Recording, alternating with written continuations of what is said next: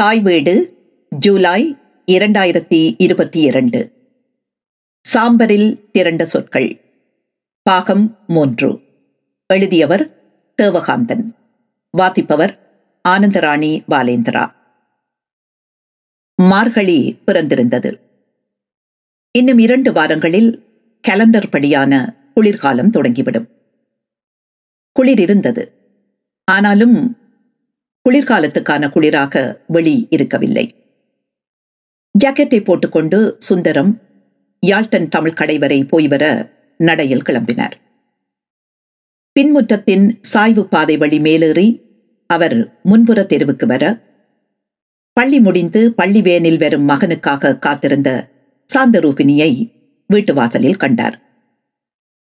முன்பெல்லாம் அவளேதான் மகனை பள்ளியில் விட்டும் திரும்ப வீட்டுக்கு அழைத்தும் வந்து கொண்டிருந்தாள்.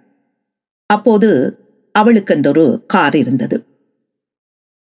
குளிர்கோட்டும் தலையில் கம்பளி தொப்பியுமாக நின்றவளை முதலில் இனங்காண அவருக்கு சிரமமாக இருந்தது. அவள் புன்முறுவல் காட்டிய போது அடையாளம் கண்டுகொண்டார். அவ்வாறான சமயங்கள் அபூர்வமானவை. ஒரே வீட்டில் கீழும் மேலுமாக இருப்பவர்களானாலும் அவரவரையும் வாழ்வின் விசைகள் தத்தம் திசையில் இழுத்துச் சென்றவாறிருக்கையில் அவ்வாறான தருணங்களை தம் குறை நிறைகளை தெரிவிக்கவோ குறைந்தபட்சம் ஓர் உசாவலை செய்து கொள்ளவோ வீட்டுக்காரரும் குடியிருப்பவரும் தவறவிட்டு விடுவதில்லை. அவரும் நின்று நலம் விசாரித்ததோடு பேச்சுவாக்கில் போல பத்து பதினொரு மணிக்கு மேலேயும் மேலே நடந்து திரியும் தொம் தொம் நிலவதிர் விழுவதைச் சொல்லி எனக்கொண்டுமில்ல அன்றிதான் பாவம். நித்திர குழம்பினா விடிய விடிய நித்திர வராமல் கிடந்து கஷ்டப்படுவா என குறை விளக்கமும் செய்தார். இரண்டு மூன்று நாட்களுக்கு பின்னால் இரவு எட்டு மணிக்கு மேலே நிலம் அதிர்ந்த நடையும் பேச்சு துணியும் வழக்கத்தை விட கூடுதலாக கேட்டன. சினத்தின் வரிகள் அதிலேயே எழுதியிருந்தன. சுந்தரம் செவிப்புலன் தீட்டினார். ராவில நடச்சத்தம் பெருசாத்தான் கேட்கும் அதை அட்ஜஸ்ட் பண்ணி போக வேணும். என்ன தேவையோ அவசரமோ வந்து யோசிக்க வேணும். அதை விட்டுட்டு ஆன்டி கேளாது அதாலே எல்லாரும் பதனமா நடவுங்கோ வண்டா? எப்படி? விருப்பமில்லாட்டி வேற வீடு பார்க்க சொல்லு. ரவீந்திரநாதனின் குரல்தான். கீழே கேட்க வேண்டுமென்று பேசியது போல பலமாக இருந்தது. அப்போதுதான் சாந்த ரூபினி தன் முறைப்பாட்டை கணவனுக்கு தெரிவித்திருக்கிறாள் என்பதை சுந்தரம் ஊகித்துக் கொண்டார். தான் சாந்தத்தை சுமந்து கொண்டு ரவீந்திரனை கொதிக்க வைத்து விட்டாளே என்று பெரிய கவலையாகி போனது அவருக்கு. அவர் தானே வாழ்வு பிரச்சனைகளில் சிக்குண்டும் சிவயோக மலர் சார்ந்த கடந்த கால எண்ணங்களால் வதைப்புண்டும் இருந்ததில் எந்தளவு சிறிய முரணையும் வீட்டு உரிமையாளரோடு எதிர்கொண்டு விட முடியாத அளவு களைத்து போயிருந்தார். ரவீந்திரனுக்கான மறுநாளின் எதிர்வினை பற்றி அவர் யோசித்தே ஆக வேண்டும். குளிர் விரவியிருந்த இரவையும் பொருள் செய்யாது அவர் பின்பராந்தை கதரையில் போய் அமர்ந்தார். வெளியே பூப்போல் போல் வெண்ணீலப் பனி தூறிக்கொண்டிருந்தது வரப்போகும் குளிர்காலத்தின் முதல் பனியாக இருக்க வேண்டும். பனித்தூரலில் வெளியெங்கும் வழக்கத்தை விட கூடிய ஒளிச்சிதறல். அவர் மனம் நிலைமையை நன்கு சீர்தூக்கும் நிதானமடைந்தது. எவ்வளவோ பிரியத்தனத்தில் யார் யாரையோ தொடர்பு கொண்டு வாடகை உத்தரவாதம் அளித்து அந்த வீட்டை வாடகைக்கு பெற தான் பட்ட அவஸ்தைகளை அவர் மறந்துவிட முடியாது. அதற்கு முன்னாலும் ஒரு வருஷம் கூட ஒரு வீட்டில் நிலையாய் தங்க முடியாமல் நான்கு வருஷங்களாய் பல சீரழிவுகளை பட்டவர் அவர். வீடு மாறுதல் என்பது ஒரு குடும்பத்தின் பேச்சு. சாமான்களை ஏற்றி இறக்கி உடைத்து நொறுக்குவதோடு அந்த சிரமம் முடிந்து விடுவதில்லை. தள்ளுவதை தள்ளி கொள்ளுவதை கொண்டு புது வீடு வருவதென்பது பெரும் பிரியத்தனத்தை வேண்டி நிற்பதாகும். பின்னால் அவற்றை அடுக்கி ஒழுங்குபடுத்துவதென்பது இன்னும் கூடிய அலுப்பை கொண்டது. அத்தனை சிரமங்களுக்குள்ளும் இருக்கும் ஒரே ஒரு ஆசுவாசம் வாடகை வீடெடுப்பவர்கள் வீடெடுத்து கொடுக்கும் ஏஜென்சிக்கு பணம் கொடுக்க வேண்டி இருப்பதில்லை என்பதுதான். அது வீட்டு சொந்தக்காரர் தலையில் ஏறிவிடுகிறது. வீட்டை வாழ்தலின் மகா அவசியமான அம்சமாக எல்லா மக்களுமே கொள்வாரெனினும் அதை வாழ்க்கையினதும் பண்பாட்டினதும் முக்கியமான புள்ளியாக கொண்டவர்கள் கிழக்காசிய மக்கள். குறிப்பாக தமிழர்கள் என்பதில் அவருக்கு சந்தேகமில்லை. அந்த நிர்மாணத்தின் கீழ் விழும் ஒவ்வொரு அடியும் ஒவ்வொரு அதிர்வுமே அதனதன் வேகத்துக்கும் உறுதிக்கும் தக பாதிப்பை ஒரு குடும்பத்தின் மேல் சுமத்தி விடுகிறது. அவர் உணர்ந்தே இருக்கிறார். தமது நாட்டில் உள்ள வீட்டை துறந்து உயிர் அபயம் காண மேற்கு நோக்கி ஓடி வந்தவர்களுக்கு உடனடி அவதி தீர்ந்த கணத்தில் வீடு தேவையாக மாறியது. ஏற்கனவே வாடகை வீட்டில் குடியிருந்தவர்களுக்கும் சொந்த வீடு கனவாக வெகு காலம் செல்லவில்லை. அதற்காக அவர்கள் தமக்கு தெரிந்த தெரியாத வேலைகள் அனைத்திலும் நுழைந்து இரண்டடி மூன்றடி என மாய்ந்தார்கள். நண்பர்களுடனான உரையாடலில் குறிப்பாக அவருடன் ஒரே கல்லூரியில் பணியாற்றி எண்பத்தி மூன்று ஆடி கலவரத்துடன் கனடா வந்து சேர்ந்த பூகோள பாட ஆசிரியர் சோமசுந்தரத்தின் மகன் ஸ்ரீரஞ்சனின் தொடர்பில் கனடாவில் வீடு வாங்குதல் விற்றல் வாடகைக்கு எடுத்தல் தொடர்ந்து தளவமைப்பு வர்ணம் பூசுதல் புதிதாக்கல் மற்றும் பின் முன் புற்றரை அமைத்தல் நடைவழி கல்பதித்தலுடன் அவற்றின் பராமரிப்பு போன்ற பல விஷயங்களை சுந்தரமும் அறிந்திருந்தார். அவருக்கே ஒருபோது வீடு விற்பனை முகவராகும் ஆசை தோன்றி ஓரிரு மாதங்கள் அதற்கான பரீட்சை எடுக்க வார விடுமுறை இலவச பயிற்சி வகுப்பு ஒன்றுக்கும் போய் வந்து கொண்டிருந்தார். லட்சங்களை குவிக்கும் தொழிலாக பல பேரை ஈத்த அந்த துறை தன்னையும் வாரி எடுத்து அலைக்கழித்த விதத்தை எண்ண அவருக்கு கொடுப்புக்குள்ளாய் இப்போதும் சிரிப்பு வந்து கொள்கிறது.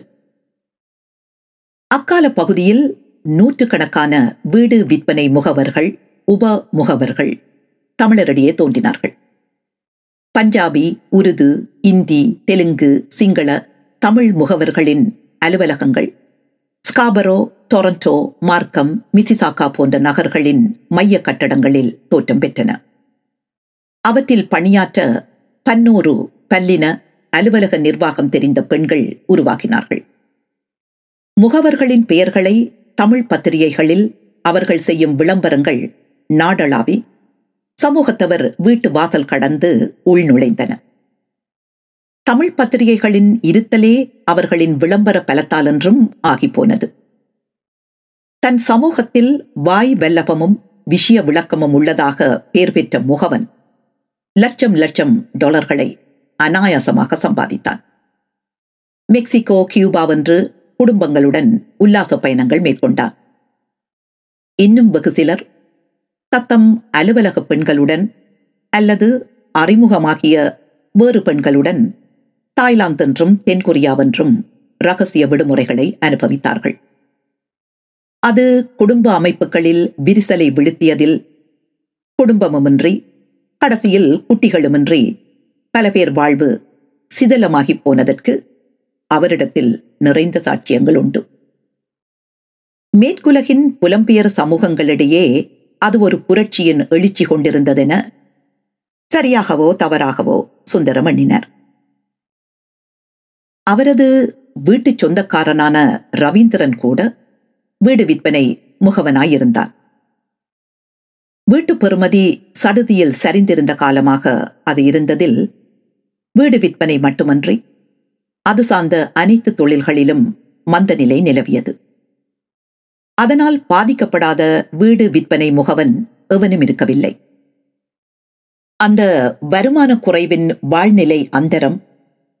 தன் குறை விளக்கத்தை மனைவி சொல்ல கேட்ட ரவீந்திரனை சினப்பித்தம் கொள்ள வைத்திருக்கும் என எண்ண சுந்தரத்தின் மனம் மேலும் தணிந்தது. அவர் அவ்வாறான முரண்கள் எழாது தவித்தே ஆக வேண்டும். அவர் நிறைய சூடுபட்டவர். சூடு கண்ட பூனை அடுப்படிக்கு செல்லாது. தானே பல பேருக்கு சொன்ன உதாரணமாக அவரே ஆகிவிட முடியாது. இரண்டாயிரத்தி பத்தில் அவர் ஒரு சொந்த செமி டவுன் ஹவுஸில் குடியிருந்தார். வங்கியில் ஈட்டு கடன் எடுத்து வாங்கியது. கடனுக்கான மாத வட்டியும் கடனில் மாத தவணைக்கான தொகையும் மாதம் மாதம் செலுத்த வேண்டி இருந்தது வீட்டுக்கடன் வட்டி விகிதம் மிக குறைவாயிருந்த காலத்தில் வங்கிக்கு ஈடு சென்றதில் செலுத்தவிருந்தது சிறிய தொகையாயிருந்தது. தன் சிறிய ஊதியத்திலேயே அதை சிரமமின்றி செலுத்த அவராலும் முடிந்திருந்தது. அடுக்குமாடி வீடு condominium town house semi town house bungalow house என அவ்வவிடங்களில் பெயர் பெற்றிருந்த வீட்டு வகைப்பாடுகள் யாவும் கட்டுமானமும் முன்பின் நில உரிமையும் சார்ந்தவை. அவற்றிற்கான விதிகளும் குறிப்பாக நிலவரி நீர்வரி சொத்து வரி போன்றவை வித்தியாசமானவை. ஒரு நாள் அவரது மகள் அபிநயவல்லி இங்கிலாந்திலிருந்து திடீரென ஸ்காபரோ வந்தாள். தனக்கு லட்சம் ஸ்டெர்லிங் பவுண்ட் தேவை என நின்று கொண்டாள். கனடா வந்த புதிதிலேயே ஒரு பயிற்சி பெற்ற ஆசிரியருக்குரிய வேலை தேவை என மினக்கெடாமல். கிடைத்த தொழிற்சாலை வேலையொன்றில் நுழைந்து கொண்டு அன்றாட செலவீனங்களை ஒப்பேற்றி வந்தவருக்கு எந்த உபாயமும் தென்படவில்லை. அவள் கேட்ட அந்த தொகை அவருடைய கனவின் எல்லைக்கும் அப்பாற்பட்டதாயிருந்தது. ஆனால் அபிநயவல்லி தன் அண்ணனோடு முன்னிறையிட்ட திட்டத்தோடுதான் வந்திருந்தாள் என்பது நடராஜசிவம் தலையிட்ட போதுதான் தெரிய வந்தது லட்சம் லட்சமா செலவழிச்சு நகை செய்து போட்டு காணி வீடண்டு சீதனம் கொடுத்து அவளுக்கு நாங்கள் கல்யாணம் கட்டி வைக்க இல்லை தானா கல்யாணம் செய்தால் என்றாலும் நல்லா இருந்தாள். இப்போ ஒரு அந்தரம் அவளுக்கு வந்துட்டது. நாங்கள் தான் ஏதாவது செய்ய வேணும். எங்களை விட்டால் அவளுக்கும் வேறு யார் இருக்கணும் அந்த வீடும் உங்களுக்கு பெருசுதானே ஐயா? அதால வீட்டை வித்துடுங்கோ. இப்ப வீடு கனடாவில நல்ல விலைக்கு போகுதாம் அவளிந்த காசை கொடுத்தாலும் மிச்ச காசை வச்சு சின்னனா கொண்டோவிலியாச்சும் ஒரு வீடு வாங்கலாம் என்றான். அதனால் அபிநயவல்லியின் தேவை என்னவோ நிறைவேறியதென்றாலும் சுற்றிவர பூந்தோட்டம் அழகிய பின்புற புல்வெளி மாபிள் பதித்த நடைபாதையாக இருந்த தன் கனவு வீட்டை அவர் இழந்துதான் போனார். ஒரு வாடகை வீட்டில் குடியிருந்து கொண்டு ஸ்காபரோ நகர விளிம்பில் வசதிகள் பெரிதாயற்ற ஒரு பழைய வீட்டை அவர் வாங்கினார். அதற்கும் அங்கே இங்கே வேலை செய்வதாக பொய்ப் பத்திரங்கள் சமர்ப்பித்து ஒருவன் வங்கிக் கடனுக்கு ஏற்பாடு செய்து கொடுத்தான். இந்த சுத்துமாத்து வேலைகளை கூட தொழிலாக வைத்துக்கொண்டு அலுவலகமும் விளம்பர மகிமைகளும் பெற்றுக்கொண்டு இருக்கிறார்களே என்பது சுந்தரத்துக்கு அதிர்ச்சியாகவே இருந்தது. அங்கே கூட அயல் வீடுகளோடு முரணேதம் கொண்டு விடாமல் மிகுந்த அவதானமாய்த்தான் அவர் குடியிருந்தார். தளர்ந்தும் நோயாளியுமாகி போன மனைவியின் பராமரிப்பை செய்து கொண்டு அவரது காலம் அங்கே நகர்ந்து கொண்டிருந்தது. ஆனால் அக்கால பகுதியில் கனடாவின் பொதுவாக வட அமெரிக்காவின் பொருளாதாரத்தை குறிப்பாக தாக்கிய அச்சீணத்தில் அவரும் தவறிப்போகவில்லை. வாரத்துக்கு ஐந்து வேலை நாட்களில் மூன்று நான்கு நாட்களே வேலை கிடைத்தது. வங்கிக்கு கட்ட வேண்டிய தவணை தொகையை ஒழுங்காக செலுத்த அவ்வப்போதாயினும் அவரால் முடியாது போனது. வீட்டை வாங்க பிள்ளைகளூடாய் அவரை அவசரப்படுத்திய மனைவியால் ஒரு கனேடிய டிம்முக்கு பிரயோசனம் இருக்கவில்லை. தொலைபேசி தொலைக்காட்சி பில்களிலும் நிலுவை விழத் தொடங்கியது. உரிய காலத்தில் கட்டப்படாத வங்கித் தொகைக்கும் பில்களுக்குமான தண்டத் தொகை மாதத்துக்கு நாற்பது அறுபது டாலர்கள் என எகிரியது அவரால் முடியவே இல்லை. பில்கள் நிலுவையாக அவை கடன் வசூலிக்கும் கம்பெனிகளிடம் பொறுப்பளிக்கப்பட்டதில் நாளுக்கு பத்து தொலைபேசி அழைப்புகளாவது மிரட்டும் தொனியில் வரத் தொடங்கின. அவர் உண்மையில் மிரண்டே போனார். சிவயோக மலரின் உடல்நிலையும் வரவர மோசமாகிக் கொண்டு வந்தது. வாகனமற்ற நிலையில் குடும்ப வைத்தியரிடம் என்றும் ஆஸ்பத்திரி என்றும் சிறுநீரக சிறப்பு கிளினிக்குகள் என்றும் அவளை கொண்டு செல்வதற்கான நேரத்திற்காய் அவர் பட்ட சிரமங்கள். அவர் திணறினார். மனைவியை பராமரிப்பதா அல்லது இரண்டடி அடித்தாவது தவணை முறையிலேனும் கடனை அடைப்பதாவென அவருக்கு தெரியவில்லை. கடைசியில் எஞ்சியிருந்த ஒரே வழியில் நுழைய அவர் தீர்மானித்தார். மகனை தொடர்பு கொண்டு தன் அபிப்பிராயத்தை தெரிவித்தார். மகனிடமிருந்து மறுப்பாக ஒரு வார்த்தை பிறக்கவில்லை. நிலைமையை அவனும் உணர்ந்திருப்பான் போலும். சிறிது நேரத்தில் சரி ஐயா வேறு வழி இப்போதைக்கு உங்களுக்கும் இல்லத்தான். வீட்டை வித்துடுங்கோ என்றான். அவரும் வீட்டை விற்று கடன்களை அடைத்துவிட்டு வாடகை வீடொன்றுக்கு குடிபோனார். இது நடந்தது இரண்டாயிரத்தி பதினாலில். அன்று பிடித்த சனியன்தான். மூன்று வீடுகள் மாறிவிட்டார். அப்போது வேலையும் இல்லாத நிலையில் முதியோர் ஓய்வூதிய பணத்தை வைத்துக்கொண்டு ஸ்காபரோவில் அல்லது மார்க்கத்தில் வீடெடுக்கிறது எவ்வளவு சிரமம் என்று கேள்வியில் பட்டிருந்ததை தானே அனுபவித்தார்.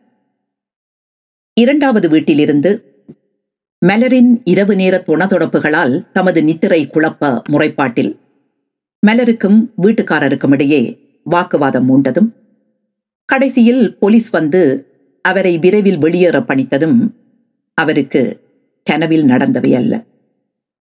எல்லாம் சமாளித்து இந்த வீட்டுக்கு குடிவந்தது வரை ஒரு பெருங்கதையே அவரிடத்தில் உண்டு. நரை திரை மூப்புகள் தந்த அனுபவத்தின் மேலாக தன் இயல்பான பொருதி குணமும் சேர்ந்து பூரண சமாதானம் மனத்தில் நிலை பெற்றவராக சுந்தரம் எழுந்தார். அப்போது நீல வெண்பனி தோறல் நின்றிருந்தது. சடங்களில் கீழே புற்றறையில் இறங்கியிருந்த ஓர் அங்குலத்திற்கு மேலான பனிப்பஞ்சு நிலச்சூட்டிலும் காற்றின் உரசலிலும் மறைய துவங்கியிருந்தது.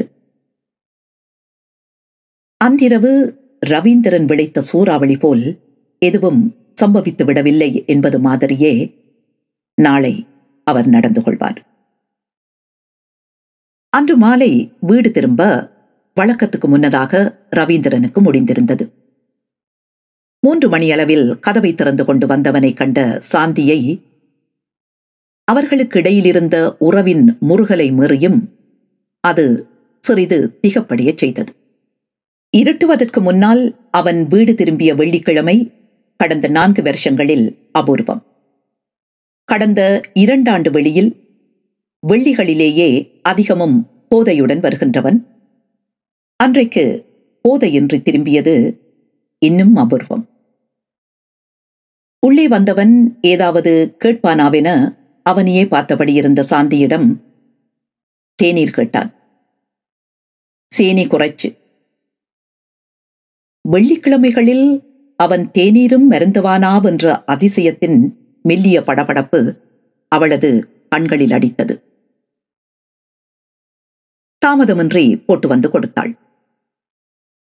ஒளிமறைப்பு பிளாஸ்டிக் சட்டரை மேலே சுருக்கிவிட்டு பெரிய கண்ணாடி ஜன்னலின் ஓரம் ஒரு கதிரியை இழுத்து வந்து போட்டு தெருவை பார்த்தபடி கூடத்துள் அமர்ந்து கொண்டு அவன் தேநீர் அருந்த ஆரம்பித்தான். ஒவ்வொரு வீட்டின் முன்னாகவும் அம்பாரமாய் குவிக்கப்பட்டிருந்தது கடந்த இரண்டு நாட்களாக பகலிரவாய் கொட்டிய நீல வெண்பனி.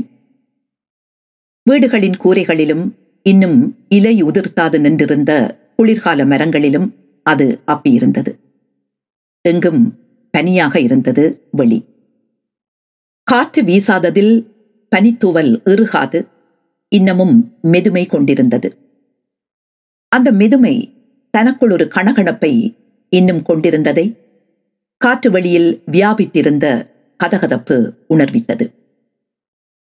சிறுவர்கள் பனிப்பந்து உருட்டி ஒருவர் மீது ஒருவர் எறிந்தும் பனிக்குன்றில் சறுக்கி விழுந்தும் விளையாடிக் கொண்டிருந்தார்கள் பள்ளி விடுமுறை காலத்தில் நத்தாருக்கு முன்பாகவே சிறுவர்களை மகிழ்விக்க வந்த நீல வெண் பனிப்பொழிவு வெளியில் வீசிவிட்டிருந்த மனோகரத்தில் பெரியவர்களும் குதூகலமடைந்தார்கள். சிறுவர்களை பராமரிக்கும் சாக்கில் அவர்களும் பனி விளையாடினார்கள். அவர்களின் வெட்கத்தின் சிரிப்பலைகள் நாலாபுரமும் ஒலித்தன.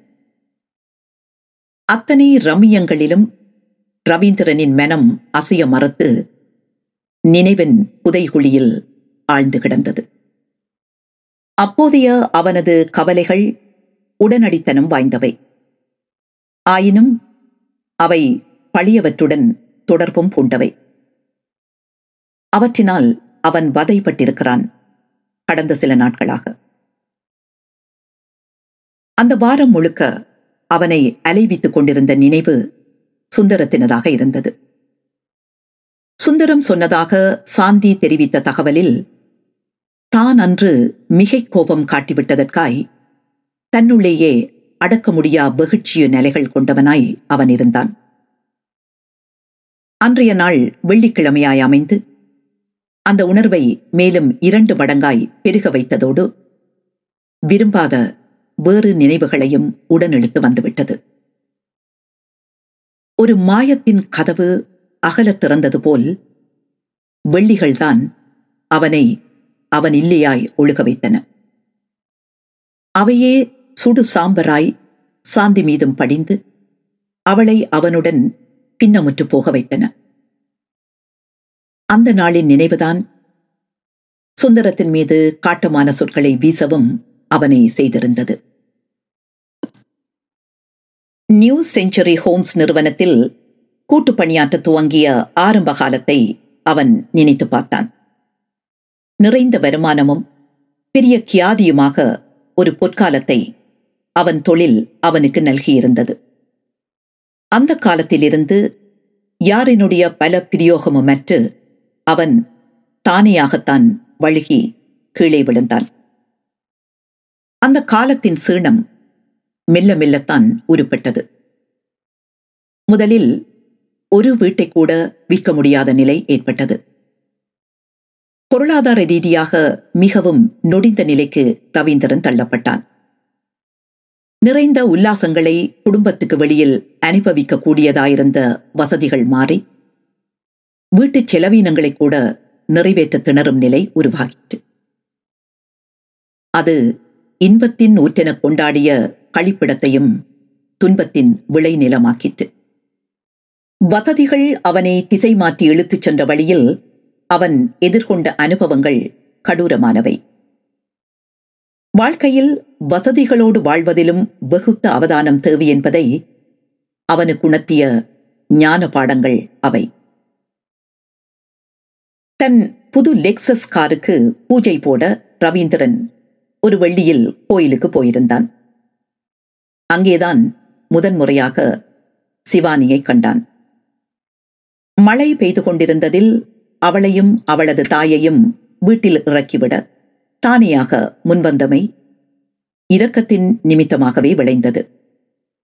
ஆனால் அது மெல்ல மெல்ல களவுறவாய் முகிழ்த்து இன்னொரு குடும்பமாய் அந்த இளவேனில் பருவகாலம் கோடையாய் மாறுவதன் முன்னமே திரண்டு போனது.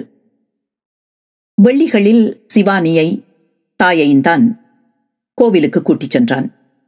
புதிய தமிழ் சினிமாக்கள் பார்க்க தியேட்டர்களுக்கு ஏற்றி போனான். நடன இசை நிகழ்ச்சிகள் கலை விழாக்கள் களியாட்ட விழாக்கள் ஊர் ஒன்று கூடல்கள் எதையும் அவன் அவர்களுடன் தவறவிடவில்லை. விளம்பரத்திற்காக ஆயிரக்கணக்கில் செலவிட்ட அவ்விழாக்களிலேயே தனது சிறப்பான தொழில் அதிப பிம்பம் நொறுங்கிக் கொண்டிருந்ததை அவன் காண முடியாதவனாக இருந்தான். அயலை தன் சமூகத்தை தன் மனைவி பிள்ளைகளை கூட அவன் எண்ணவே இல்லை. மாநகர சபையில் ஒரு கவுன்சிலராகும் தன் அடிமனத்தை கிடந்துறங்கிய கனவை கூட பொருள் செய்யவில்லையே. அவ்வாறான ஒழுகலாறு காரணமான கியாதியின் சீனத்திற்கு படிமுறை வளர்ச்சி இருந்தது. அது இறுகி வருவதான புரிதல் ஏற்பட்ட சந்தர்ப்பத்தில் அந்த வலையிலிருந்து அவன் மீள நினைத்தான். முடியவில்லை. வலையும் கோணல் மாணலாய் சுற்றி அவனை விலகி போக விட்டுவிடாததாக இருந்தது. அந்த உறவு அறுபடவிருந்த தருணம் அவனுக்கு மிக மிக இக்கட்டானது. இருந்த போதியை விட களரும் போது மிக்க வலி கொடுக்கும் களலையாய்ப் போனாள் சிவானி. வீட்டை எழுதி வை கார் வாங்கித்தா இல்லாட்டி பேப்பரில் போடுவன் போலீஸுக்கு போவன் வழக்கு போடுவன் என தாயின் அறிவுரைப்படியான அவனுக்குள்ள தேர்வினை தன் மொழியில் அவள் முன்வைத்த போது ரவீந்திரன் கலங்கி போனான். அவர்களை இழப்பில்லாமல் அவனால் கலட்ட முடியவில்லை. கடைசியில் ரவீந்திரன் வீட்டை கொடுத்தான் காரை கொடுத்தான் கேட்ட அனைத்தையுமே கொடுத்தான். அது பொருநிலை யாவற்றையும் இழந்து பெற்ற விடுதலை. ஆனால் அந்த விடுதலையின் அனுகூலத்தை இரண்டு வருஷங்களாகி கூட கண்ணிலும் காணாதவனாய் அவன் இருந்தான். இன்னும் விடுபடா சோகத்தின் வரைபடத்தில் அந்த துயரம் ஒன்றாக சேர்ந்து கொண்டது. ஆரம்பத்திலேயே நண்பன் ஈஸ்வரன் அந்த தொடுப்பில் எழக்கூடிய அபவாதங்களை அவமானங்களை ஏமாற்றங்களை சம்பந்தப்பட்டவளின் முன் கதைகள் சில தெரிந்திருந்த வகையில் சுட்டி எச்சரிக்கவே செய்தான். அவன்தான் அதை பொருள் செய்யாது முற்றிலுமாய் அந்த சேற்றில் அமிழ்ந்து கொண்டான். ரவீந்திரனுக்கு என்றும் தீராத நினைவின் உரைப்பு அது. நேரம் கழித்து வீடு திரும்புகைகளும் அளவு மீறிய குடியும் மனைவியுடனான அந்யோன்யத்தில் விழுந்த வெடிப்பும் தன் மீட்சியை கூட அனுபவிக்க முடியாதவனாய் அவனை ஆக்கியிருந்தன. ஒரு வெள்ளிக்கிழமையில் விழுந்த நாசகார தொடுப்பு நீண்ட காலத்தின் வெள்ளிகளையுமே வெறுக்கும்படி அவனை செய்தது. அவனளவில் அவளே வெள்ளியாக இருந்தாள். எரிந்து விழுந்து அவன் வானத்திலிருந்து மறைந்ததிலும் அவன் பசுமைகளை கருக்கியதிலும் அந்த நிகர்ப்பு. அந்த இருள் அவனை சமூகத்திலிருந்து ஒதுங்க பண்ணியது. ஒளிந்து கொள்ள செய்தது. அச்சப்பட வைத்தது. எதனையும் எவரையும் அவன் அஞ்சினான். எவரின் உரத்த குரலும் எந்த நிர்பந்தமும் தன் பலவீனம் தெரிந்ததிலான மிரட்டலாகவும் அதட்டலாகவும் அவனுக்கு தோன்றச் செய்தன. சுந்தரம் மீதான அவனது வெகுட்சியின் மூலம் அது. அது அவனை பெருவலி செய்தது. வித்துவான் வீரகத்தியின் மருமகன் சுந்தரமும் மகளும் வீடு தேடி கஷ்டப்படுகிறார்கள் என்று கேள்விப்பட்ட போதே வெறுமனே கிடந்த தனது இரண்டு அறை வோக் அவுட் பேஸ்மெண்டின் நினைவு உடனடியாக அவனுக்கு வந்தது. உதவி செய்கிற போதே அப்போதிருந்த பண கஷ்டத்தில் ஆயிரம் டாலர் வாடகையாக வரும் என்பதையும் அவன் யோசிக்கவே செய்தான். ஆனால் அதை ஊரவருக்கு வாடகைக்கு கொடுப்பதில் தனது கடந்த கால அபகீர்த்தி கனடா கடந்து வடமராட்சி வரை சென்று சேரக்கூடிய சாத்தியத்தால் தயங்கினான். அந்த தயக்கத்தையும் ஒரு கட்டத்தில் கடக்கவிருந்த போது ஏற்கனவே முரண் கொண்ட சமூகத்தவரானாலும் பகை கொண்ட குடும்பத்தவராய் நிலைத்து போன தன் மனிதர்கள் என்ன எண்ணுவார்களோவென அவனுக்கு குழப்பம் வந்தது. அதை அவனது பெரியப்பா பலவும் சொல்லி நிவர்த்தித்தார். ஆர்ட் மாஸ்டர்ன்றேன்னு சொல்ற? பேர் சுந்தரம். யாழ்ப்பாண பக்கம் இல்லாட்டி தீவு பக்கம் என்று சொல்லிடு ஒருத்தருக்கும் தெரிய போறேல்ல அவ கீழே இருக்க போகின நீ மேலே இருக்க போற. அவ்வளவுதான். என அவர் உபாயம் சொன்ன எங்களை தங்கட வீட்டு முத்தத்தில மட்டுமில்ல. ரோட்டு கேத்தடியில கூட கால் வைக்க விடாத அந்த ஆக்களிட்ட இருந்து இப்போ ஒரு ஆள் உதவி கேட்டு வருகுதண்டா அது எங்களுக்கு ஒரு வெற்றி எல்லோ ரவி. அத முதல்ல நீ யோசிக்க வேணும். என மேலும் காரணங்களை இறக்கினார். அவரது பலிதான காரணங்களை கேட்ட பின்னரும் வேலை இல்லாத ஆள் பென்ஷன் மட்டும்தான் வருமானம் அதையும் யோசிக்க வேணும் பெரியய்யா என்று மறுபடி ரவீந்திரன் நழுவ பார்த்தான் பெரியப்பா விடவில்லை പെഞ്ചനുണ്ടാ പോലെ അത് നിരന്തരവനമാനമല്ലോ അതോടെ അവൻ്റെ പിള്ളിയൽ മുണ്ടും വെളിയില് ഇഞ്ചയും ഒരു പെടിയൻ ഒട്ടോവാവില ഇരിക്കാർ അവിയ നെല്ലാ തിരിഞ്ഞ ആൾ വിനായകമൂർത്തി ചൊല്ലിത്താൻ നാനുൻ്റെ ബേസ്മെന്റ് കേട്ടത് വിനായകമൂർത്തിയെ തെരിയും താനേ ഇഞ്ച മൂർത്തി അങ്കിൾ ഉണ്ട് ചൊല്ലുവിനെ വേണുമണ്ടാ ചൊല്ലു அவரை வந்து கதைக்க சொல்றன். அவற்ற கரண்டி போதுமெல்லோ உனக்கு. என விடாப்பிடியாய் நின்று அவனை சம்மதிக்க வைத்தார். பழைய குடும்ப பிரச்சனைகளில் நேரடி சம்பந்தமுள்ள அவன் மனைவி சாந்தரூபினியும் எல்லாம் கேட்டு உம்மன்று முகத்தை வைத்திருந்தாலும் மறுப்பாயேதும் சொல்லாததில் மேலே சுணக்கமின்றி ரவீந்திரன் சம்மதித்து விட்டான். அவ்வாறு பெரியப்பா சொன்ன அத்தனை நியாயங்களையும் அந்த ஒற்றை இரவில் தான் மறந்திருக்க கூடாதென அவனுக்கு தோன்றியது.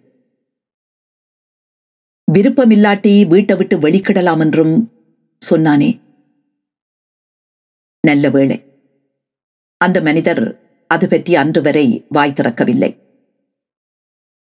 கண்டார்தான் வழக்கம் போல தலைய குனிந்து கொண்டு அப்பால் நகர்ந்தார். அடுத்த முறை நேர்படும் போது அவரின் மனம் சமாதானமாகும்படி இரண்டு வார்த்தைகள் சொல்ல வேண்டும் என தீர்மானித்துக் கொண்டான். எல்லாம் தன் மகனை எதிர்வீட்டு பிள்ளைகளுடன் பனி விளையாடவிட்டு பார்த்து கொண்டிருந்த சாந்தி கண்டுகொண்டுதான் இருந்தாள். அவனது இருப்பின் நிலைத்த திதியில் அவன் மனதிலோடிய எண்ணங்களை பெரிதும் பிழையுற யூகிக்க முடிந்திருந்தது அவளால். சுந்தரத்தின் மீதோ வித்துவான் வீரகத்தியின் மகள் மீதோ அவளுக்கு எந்த கோபமும் கிடையாது.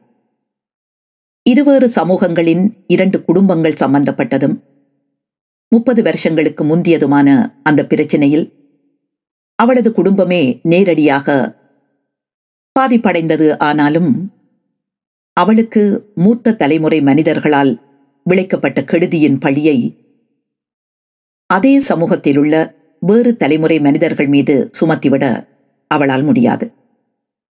அதனாலேயே சுந்தரம் யாரென்ற விவரம் தெரிந்திருந்தும் பெரிய மாமன் பேஸ்மெண்டை அவர்களுக்காக கேட்டபோது ஒரு வார்த்தை எதிர்வினையாற்றாமல் பார்த்து கொண்டு மௌனமாயிருந்தாள். அது கருணையின் வகைப்படும் என்ற ஓர் எண்ணமும் இருந்தது அவளுக்கு. ரவீந்திரன் தான் தடுமாறினான்.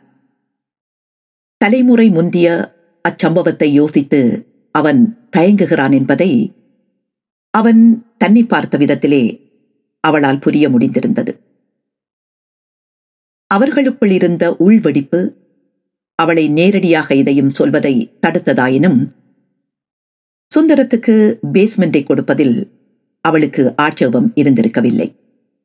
மேலும் போனவள்ளி இரவின் ரவீந்திரனது கத்தலை கூட தடுக்காத போதும் அவள் விரும்பாதே இருந்தாள்.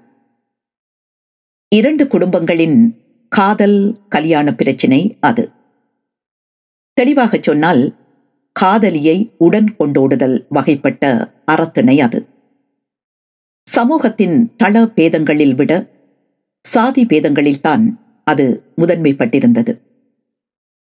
அது ஆயிரத்தி தொள்ளாயிரத்தி அறுபதுகளில் பெரும் சாதி கலவரமாய் அனல் வெடித்திருந்த வடமாகாணத்தின் வடகரையில் ஆயிரத்தி தொள்ளாயிரத்தி எண்பதுகளில் கூட பாரிய விளைவுகளை ஏற்படுத்தவே செய்தது. ஆயிரத்தி தொள்ளாயிரத்தி எண்பத்தி ஒன்றில் தாழ்ந்த சாதி பையனொருவன் உயர் சாதி பெண்ணொருத்தியை இரவு கூட்டங்களின் விளைவாக எழுந்த விளைவின் பின்னால் நண்பர்களுடன் ஆலோசித்து வேறு மார்க்கம் இல்லை என கண்டபின் அவளை ஓர் அந்தி பொழுதில் சைக்கிளில் ஏற்றிக் கொண்டு தன் வீட்டுக்கு கொண்டு போய்விட்டான் அடிபாடுகள் சிலரின் விசாரணை கைதுகளின் பின்னாக எம்பி மற்றும் அரசியல் சமூக அமைப்புகளின் சில தலைவர்களது தலையீட்டில் பிரச்சினை சிறிது காலத்துள் கட்டுக்குள் அடங்கியது. ஆனால் ஒரு முன்னிரவில் உயர் சாதி சமூகத்தின் குடிமனை பகுதியை சைக்கிளில் கடந்து வந்தபோது சாந்தரூபினியின் தந்தை வல்லிபுரம் கத்தியால் தோளிலே வெட்டப்பட்டார். கழுத்துக்கு வைத்த குறி தோளிலே பாய்ந்திருந்ததால் ரத்தம் ஒழுக ஒழுக ஆள் நடமாட்டமற்ற வீதியில் சைக்கிளை ஓடியே வீடு வரை அவரால் வர முடிந்திருந்தது. அவரது வேட்டியின் மேல் பாதி முழுவதும் இரத்தச் சிவப்பில் தோய்ந்திருந்ததை அவளே கண்டாள். வீட்டிலிருந்த எல்லோருமே குளறிக்கொண்டு ஓடிப்போய் அவரை தூக்கி வீட்டுத் திண்ணையில் கிடத்தினார்கள். அயல் கூடியது. பெரியாஸ்பத்திரிக்கு கொண்டு சென்று பிழைப்பாரா மாட்டாரா? என்ற நிலையில் மூன்று நாட்களாக ஆஸ்பத்திரி வாசலில் காத்திருந்தது. அந்த பத்து பதினைந்து பேரடங்கிய கூட்டத்தில் ஐயாவை பார்க்காம போமாட்டன் என்று அடம்பிடித்துக் கொண்டு ஆறேழு வயதான சாந்தியும் இருந்திருந்தாள். அம்மா அவளுக்கு அவள் பிறந்திருக்காத காலத்தின் சாதி கலவர கதைகள் எல்லாம் அப்போதைய பிரச்சனையின் மூல கதைகள் எல்லாம் சொன்னாள். இன்னும் சுபத்திரன் கவிதைகளும் பசுபதி கவிதைகளும் மகாகவி கவிதைகளும் கூட புரியும்படியான விளக்கங்களுடன் அவள் சொன்னாள். போன வருஷம் நடந்த ஆறுமுகம் மாமாவின் கல்யாணத்துக்காண்டியோ இப்ப அவ ஐயாவ வெட்டினவ? என ஒரு நியாயம் பிசகாத வினாவை அந்த வயதிலேயே அம்மா ஆச்சரியம் படும்படியாக அவள் கேட்டாள்.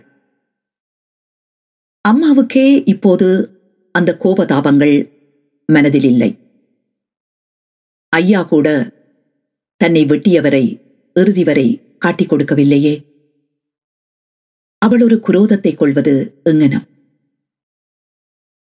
முன்பு போல் சீவல் மரம் வெட்டவென்று சுழன்று சுழன்று தொழில் செய்ய முடியாதவராய் போனாலும் தன் உழைப்பில் நிலம் கல்வீடென்று கட்டி வாழ்ந்து அனுபவித்துத்தான் வல்லிபுரமும் காலமாகியிருந்தார்.